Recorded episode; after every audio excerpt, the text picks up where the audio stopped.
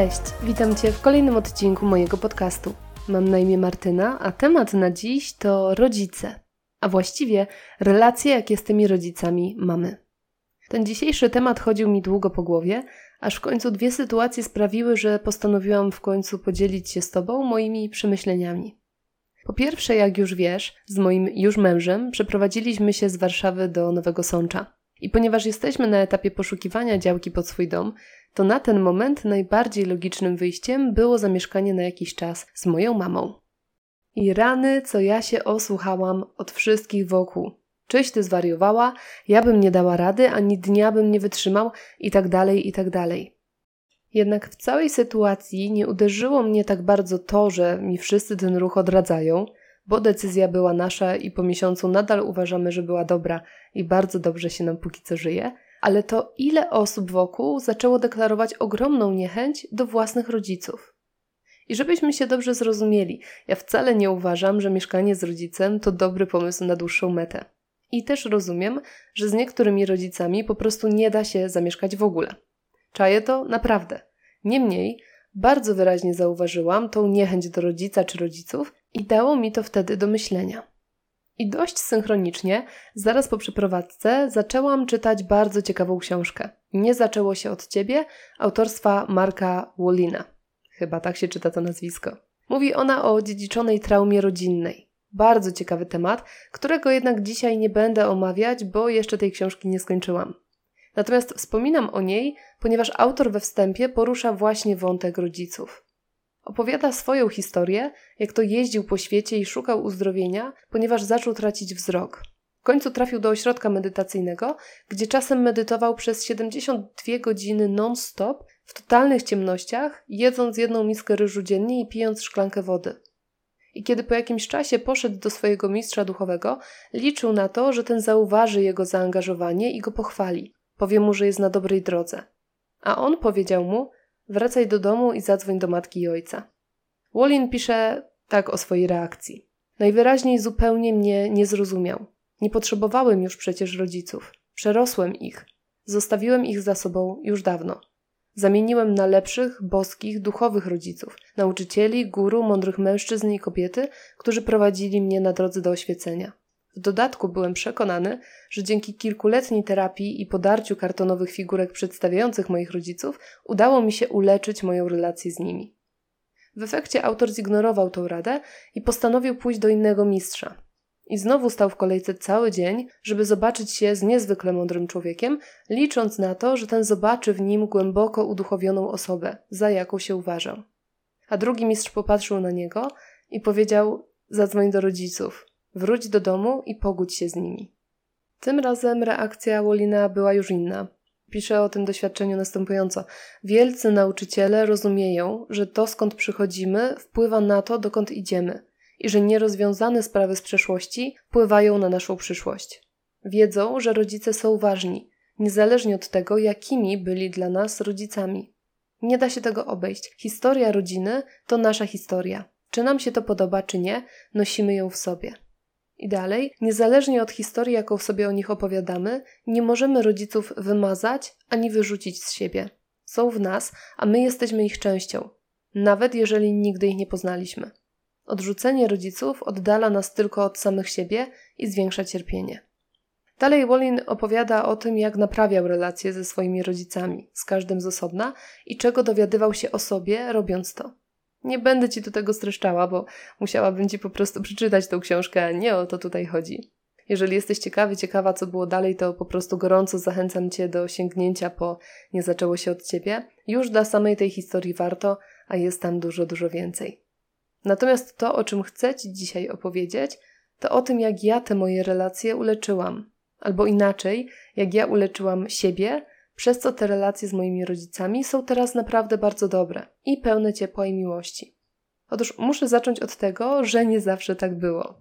Z moją mamą w młodości wielokrotnie wchodziłam na ścieżkę wojenną i buntowałam się przeciwko pretty much wszystkiemu, co mówiła i robiła. Podobnie jak Mark Wallin, czułam się mądrzejsza i lepsza i miałam przekonanie, że nie potrzebuję już ani jej, ani nikogo. Z moim tatą było właściwie jeszcze trudniej, bo najpierw byłam typową córeczką tatusia, a później on odszedł od mojej mamy w dość spektakularny sposób, przez co poniekąd ode mnie i od mojej siostry też, a przynajmniej ja to tak odczułam. I to było dla mnie ciosem prosto w serce.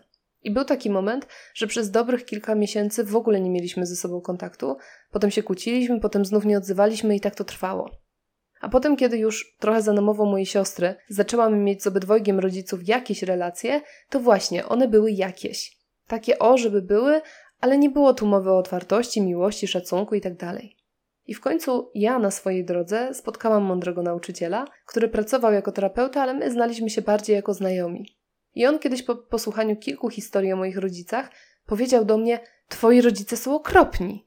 A mnie zamurowało z oburzenia, że jak on może tak jednoznacznie źle oceniać moich rodziców, że o rodzicach przecież nie wolno tak mówić i tak dalej. I zaczęłam ich bronić, mówiąc o wszystkich dobrych rzeczach, które zrobili. A on na to: Twoi rodzice są wspaniali. I znowu zbiło mnie to z tropu, bo przecież cała rozmowa zaczęła się od narzekania na nich. A ten nauczyciel slash znajomy powiedział mi wtedy coś, co zapamiętałam na zawsze. Coś w stylu: Twoi rodzice robili wspaniałe rzeczy i robili okropne rzeczy, bo twoi rodzice są ludźmi, po prostu. Popełniają błędy, a czasem mają rację. I dodał: Możesz się złościć, że nie dostałaś od nich tego, czego chciałaś, ale najprawdopodobniej oni dali ci wszystko, co mogli, bo też czasem nie da się dać czegoś, czego samemu się nie ma i się nie dostało. I zrozumiałam wtedy, że ja mam po prostu kompletnie nierealistyczne oczekiwania wobec moich rodziców. Co w sumie nie jest do końca czymś dziwnym, bo jako dziecko ty czy ja traktujemy swoich rodziców jak superbohaterów. Że mama wszystko wie i uleczy każdą chorobę, a tata wszystkim się zajmie i zapewni bezpieczeństwo. Kiedy jesteśmy mali, nasi rodzice wydają się nam potężni i wszechmocni. Tylko, że oni w rzeczywistości wcale tacy nie są. Czasem czegoś nie wiedzą i nie potrafią, czasem zachowują się głupio albo nieprzyjemnie, a czasem zachowują się fantastycznie i są naszą ostoją, bo są ludźmi, po prostu. Po tej lekcji od mojego znajomego zrobiłam więc jedną rzecz, a mianowicie zdjęłam moich rodziców z piedestału, na którym ich postawiłam wiele lat wcześniej. I tak naprawdę dopiero to pomogło mi spojrzeć na nich zupełnie innym okiem. Nie okiem dziecka, które oczekuje, że będą ratować, domyślać się i naginać prawa wszechświata dla nas, żeby nam było lepiej, a okiem dorosłego, który widzi ich jako ludzi z krwi i kości, ze swoimi problemami, traumami, ciężkimi przeżyciami, trudnymi decyzjami. Widzę ich jako nie większych ode mnie, ale też nie gorszych czy głupszych ode mnie, a jako równych.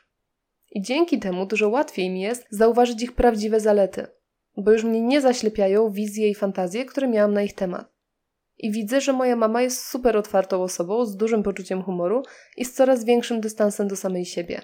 I widzę, jak jest silna i jak niesamowicie radzi sobie z najtrudniejszymi sytuacjami, w których inni się załamują. Wreszcie też widzę, że mój tata to naprawdę dobry człowiek, który, jak to się mówi, ma serce po właściwej stronie. Że jest wrażliwy i zabawny. Widzę, że jest wizjonerem i ma niezwykły upór w dążeniu do swoich celów. I teraz, po latach, potrafię ich podziwiać za to, jacy są, zamiast złościć się na nich, że nie byli czy nie są tacy, jak ja chciałabym, żeby byli. I teraz, tak już kończąc pomalutku, jeszcze jedna uwaga, bo w moim przypadku jest o tyle łatwiej, że moi rodzice są generalnie dobrymi ludźmi. Ale wiem, że nie tylko dobrzy ludzie mają dzieci.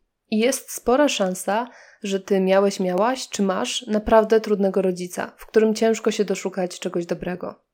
Wiem, że tak może być i wiedz, że ci współczuję. Ale daj sobie powiedzieć, że niechęć i nienawiść do kogokolwiek, a zwłaszcza do rodzica, uderza bardziej w ciebie niż w niego w nich. To tobie te emocje zjadają energię, a nie jesteś już dzieckiem, więc to na twoich barkach spoczywa odpowiedzialność za to, jakie emocje w sobie pielęgnujesz. Dlatego dużo zdrowiej jest wybaczyć. I o wybaczeniu pewnie jeszcze nagram odcinek, może nawet niebawem, bo to myślę jest osobny temat, ale dzisiaj chciałabym Ci dać tylko jedno narzędzie, które do tego wybaczenia czy zrozumienia może Cię przybliżyć. I tu również oprę się na książce Nie zaczęło się od Ciebie. Mark Wallin przedstawia następujące ćwiczenie, pozwól, że przeczytam Ci instrukcję. Wyobraź sobie, że matka stoi naprzeciw Ciebie w odległości kilku kroków. Wejrzyj w siebie, jakich doznań jesteś świadoma, świadomy. Teraz wyobraź sobie, że matka robi trzy duże kroki i podchodzi bardzo blisko, na odległość kilkunastu centymetrów. Co dzieje się w Twoim ciele? Czy jest otwarte, czy napina się lub chciałoby się wycofać? Jeżeli poczujesz, że ciało napina się i chciałoby uciec, uświadom sobie, że otwarcie się jest Twoją, a nie matki, odpowiedzialnością. A teraz zmieńmy perspektywę. Twoja matka znowu stoi kilka kroków dalej. Tym razem wyobraź sobie, że otaczają ją wszystkie traumy, których doświadczyła. Nawet jeżeli nie wiesz dokładnie, co się jej przydarzyło, masz jakieś pojęcie o historii rodziny i możesz domyślać się, z czym musiała się zmagać w swoim życiu. Daj sobie chwilę, żeby naprawdę dobrze wyobrazić sobie, co przeżyła. Zamknij oczy, przypomnij sobie, co wiesz o historii rodziny matki i pozwól, żeby przypomniały ci się wszystkie jej tragedie. Wyobraź sobie matkę jako młodą kobietę, dziecko, a nawet noworodka, jak kuli się i próbuje ochronić cię przed stratą i cierpieniem. Co czujesz w ciele, kiedy pozwalasz sobie poczuć jej przeżycia? Jakich doznań doświadczasz i gdzie w twoim ciele się one rodzą? Czy potrafisz poczuć albo wyobrazić sobie, jak ona się czuła? Czy to cię dotyka? Czy czujesz współczucie dla matki? Powiedz do niej w sercu: Mamo, rozumiem, nawet jeżeli nie w pełni rozumiesz. Powtórz: Mam, rozumiem. Rozważ dodanie: Mamo, spróbuję przyjąć Twoją miłość taką, jaka jest, bez oceniania i oczekiwania, żeby była inna. Jak się czujesz, gdy to mówisz? Co dzieje się wtedy w Twoim ciele? Czy jest miejsce w ciele, gdzie czujesz odpuszczanie, otwieranie się lub miękkość? I oczywiście to samo ćwiczenie warto przeprowadzić myśląc o ojcu. Ono może być trudne, tak ogólnie wiem, ale jak Wallin pisze, zanim zajmiesz się jakąś relacją na zewnątrz, musisz przerobić ją sobie wewnątrz.